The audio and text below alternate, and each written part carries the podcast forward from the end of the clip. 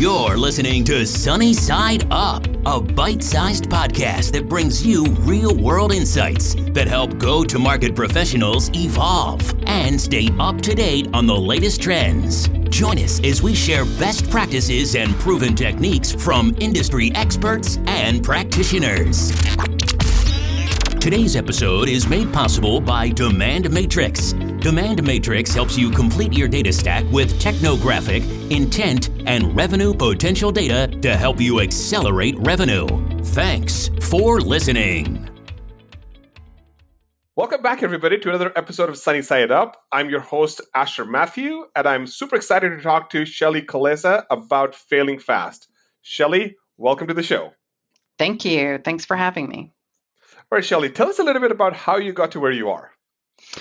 Well, um, it, it, was definitely not always a straight path, but I have uh, going on about 30 years of experience, starting as a writer very early in my career and working up through uh, a corporation where I led marketing teams as um, a director of marketing. And then I actually spent about 12 years in the agency world. So, really learning in a lot of ways um, the sales side of the house along with marketing and realized that I'm not a salesperson and I much prefer the marketing side of the house. So, transitioned uh, about five years ago back into the corporate world, which has led me to my current role as uh, Vice President of Marketing Strategy for Thomson Reuters. Superb, and that's fantastic. And so let's dive into the concept today of failing fast. Tell us a little bit about failing fast and why you chose this topic. Yeah, I really do think that failing fast comes a little bit from my entrepreneurial roots. Uh, sort of when we started the agency, one of the things that was really important to us is, and especially when you um, you know, have a very limited budget and really need to make sure that you're making the most out of every dollar. Uh, failing fast is really essential because you have to try things in order to achieve, but you have to know where you're headed. You have to know how to measure whether you're uh, making a progress or not towards that goal. And you have to just be real with yourself. And if you're not, you have to stop quickly and pivot. And so I think um, that concept uh, applies no matter what your background is, no matter whether you're in marketing or whether you're in another part of um, an organization, whether you're an entrepreneur or whether you're part of a big company. Um, it's a concept, even in our personal lives, right? That's really important um, because in failure, you that's where you find your biggest growth. I couldn't agree more with you. But I always have to pause and think like, you know, I remember my parents used to tell me, Asher, you should fail fast, right? But it's so hard to do. And it's because once you're infatuated with an idea and you've created something, then letting go of that thing is really, really hard. So how should one think about failing fast? Like what's the mental model? Well, I think, you know, Mary Kay Ash said, people have to fail forward to succeed. And I think if you start out with that mindset, which is really hard for people, because quite honestly, in most corporations, failure is looked at negatively. And if you do something and you've spent a lot of money and a lot of time, people don't want to hear that it is not going well. And so I do think you just have to have this mindset to go, we're going to try some new things and we're going to get outside of our comfort zones but we're going to be really clear on what it is that we're trying to achieve. And before we start, we're going to have some key metrics and key milestones that we can tell whether we're making progress in the right direction. And if we all agree that progress is going in the right direction, then we're going to keep going. And if we're not, then we're all going to call it a day and say, what did we learn from this? So I do think a big part of failing forward is also being able to look at those times when something doesn't work and do that debrief to say, okay, what could we have done differently? Why didn't why didn't it work? What was it people? Was it process? Was it market not being ready? You know, what are those things? And then try and learn from them. That's where the wisdom comes, right? That's where the failing forward to success comes from because now we know those things and we can get those off the table and move on with the wisdom we've gained to do better the next time. Superb. And so I guess I'm I'm looking for some maybe some some motivation to actually go do this, right? You have to be a little brave to do this, right? You so, totally do. so so how how do I do that, right? Because because I'm thinking, okay, uh, sounds great, like like and and in all the places in my career or my life that at least I filled fast, there was always always somebody that had the external view while I was in the situation, right? Mm-hmm. Until I developed that muscle about let's call it failing fast awareness, right? Mm-hmm. So so so so how do I muster the motivation to even go down this path? Well, I think the first thing you do have to do, especially depending on where you sit in an organization. I, I think it's different for different people. So, like from an entrepreneurial standpoint, it's sort of you and probably a small group of people around you. So, it's much easier to get that holistic buy in that says failure is an option. Like, we're going to do this and we know that the outcome may not be what we want, but we're willing to try it. So, in that environment, it's a little easier to have the confidence because you all just sort of physically lock arms. Well, maybe not today, but you lock arms and you sort of go into it together. But I think in a larger corporation, sometimes it can be super scary, especially if you've seen coworkers who have done it and have experienced negative uh, results. And so I think what I would recommend is that you speak to your manager.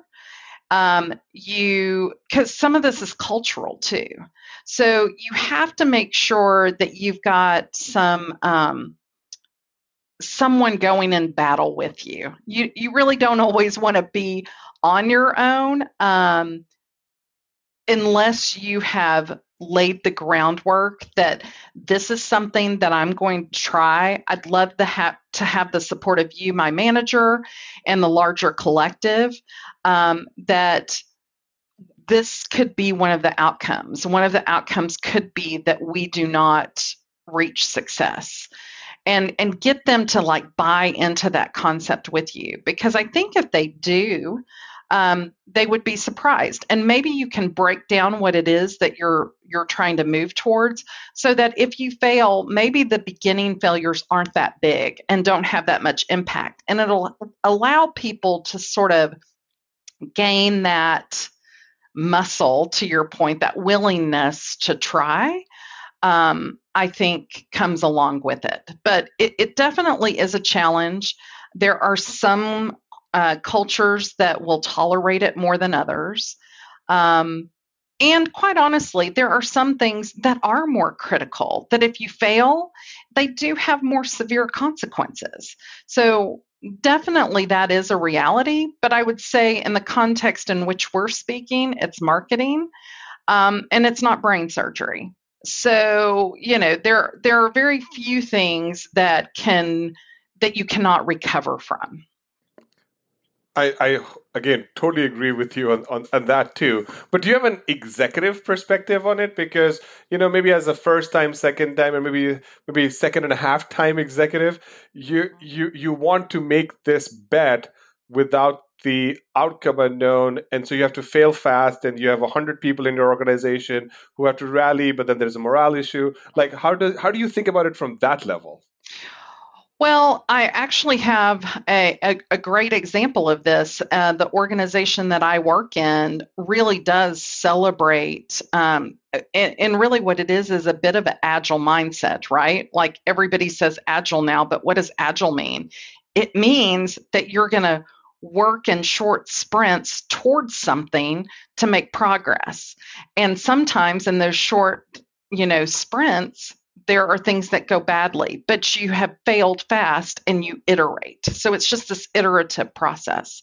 Well, I think it's in in my organization today, one of the things that I am so pleased at is that we really do have a culture that is that is eager for people to try new things, to experiment and I believe that that's the sign of a really healthy organization. And not only do we do we say it, we we really put our money where our mouth is, and we have marketing awards that we instituted this year. And one of those awards is called the Dyson Award. Dyson meaning vacuum cleaner. And um, the many times that it, it, was iterated on and failed and finally became you know a hit that people have in their homes today.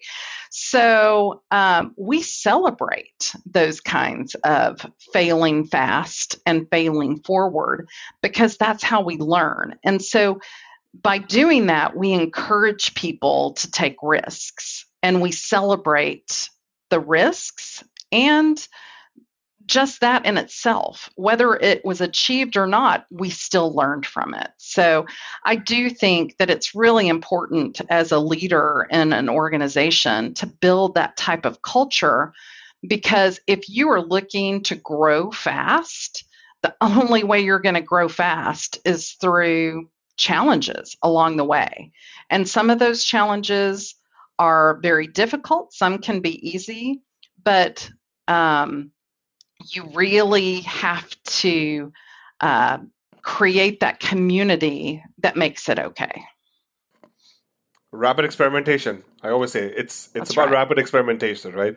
And and and you need to think about the let's call it the engine that's making you money and the engine that's in, incubate new ideas right? And it's a really That's good right. mental model that's at least worked for me over the years. And uh, and and context switching i know it's hard but I think that's where executives shine, right? Because you can pick a couple of different contexts and then and then just drive the change or drive the experiment. And uh, and you know, like sometimes there's crisis, but it, it brings people together. And as long as you have that support environment created, I think everybody just wants to have fun. That's exactly right. Well, and and don't you want to work for an organization that you learn versus an organization that says, this is how we do it. Do not stray from our path. Like, this is process step one, step two, step three. Nope, we don't do a step 3A. we go to four. Like, who wants to work in that kind of environment, especially as a marketer? I think most marketers really thrive on the creativity and that experimentation. And that's what gets your blood pumping. And uh, to be restricted to a a singular way of thinking could be uh, really confining. I think. Agreed. I, I, agreed. I, I'd say when the learning stops, it's time to go. Or as I was listening to a, a YouTube video where Mike Clayville, who was formerly at Amazon, is now at Stripe, said, when the religion of the company starts changing, you just got to move. And I think he meant culture, but I think religion may be a strong word, but you can just see like how passionate those people are. And, you know, like, executives need to thrive in environments like that too, right? Because we're spending right. so much time on creating this massive and amazing environment for people, but we stop thinking about ourselves, and you have to realize that you need that too to stay pumped every single day. Yeah, absolutely. Agree. I think the other thing that's really important about um, failing fast is uh, uh, oftentimes you tend to do those like like in my world i tend to do them in um, in groups. So it could be a team that's working towards something or it could be an individual. Um, uh, but i think it's important to we talked i talked a little bit about debriefing and so that you sort of know and take note of okay we did that. That didn't work out very well we tweaked this, it did that, but it didn't really go where we wanted it to. But to really um, document that so that you can learn within your organization so that that learning doesn't stop with just that individual or with just that small team but that you actually uh, created not only did you do a verbal debrief but maybe you even turn that into some kind of use case that you share with other people inside your organization uh, and potentially with outside your organization because other people can learn um, from those kinds of mistakes. So I do think it's really important to not just talk about it, but to somehow document it. Uh, so that you can make sure that others um, are aware of those and that you don't repeat the fast fails very interesting idea. So what you're saying is is and this, this concept is actually used in Microsoft where they have a walking deck, which is just a bunch of slides that you keep and about yeah. the most interesting things, right? Yeah. And I and I took that concept from them like from way back in the day when I was working in that channel, and uh, my my colleagues Carl Noakes and Alyssa London actually pointed me to this concept, which I thought was fantastic because if there's an epiphanic moment or something that you learn, just create like three points and on a slide, right? And then you can always pull slides up and just walk people through. But what you're saying sounds even more interesting because today we, or at least when we could all hang out and meet yeah, with right. each other, you know, we would do uh, idea boards, right? Or we mm-hmm, would do mm-hmm. murals, right. or we would do uh, do whiteboarding sessions, right? But we can't do that anymore. So if you do the same thing on a slide together in a group setting, then that slide's already created, and and you know the exactly. I think people just I, I, don't I think hate maybe be a strong word, but every time somebody asks me like, can can you put that idea on a slide? I just like like I just I just don't want to do it, right? But if but this process actually, as you're saying it, as I'm thinking about all the experiments that we've done, if there was just a slide or two slides with just says situation, action, result, and yes. you know this is where we, where we ended. No, that's yes. a brilliant idea. Yeah, and I think um, the way we do it a little bit nowadays in uh, our organization is through you can do it in a positive way so you can turn the negatives into positives whereas you can make a a, a marketing award program out of it right and and say we are going to reward great stories. It helps people learn how to tell stories. So if you're new in marketing and you're trying to to um, you know grow your you know have your own self development what a great way to do that by uh, writing up here was our problem here's what we did here was the team that worked on it here were the results here's what didn't go so well. And it makes you put that story together for other people's benefit as well. So it like serves all these purposes i think at once. Yeah. Brilliant. Just brilliant Okay, so that was awesome. Thank you for sharing this concept of failing fast and kind of walking us through the mental model because, again, this podcast is very action oriented. I've been through a lot of podcasts or just listened to a bunch of them, which all talk about amazing thought leadership, which is great. And then my wife asks me, "What did you learn from that, and what do we do with it?" And then I'm I, am i am just stuck, you know. Mm-hmm. So yes, so, so so thank you for sharing uh, how you one can like action failing fast and uh, and then remember it and really learn learn from it. So let's move to the to the fun part of this podcast. Uh, who would be two people that you recommend we bring on to the podcast as guests?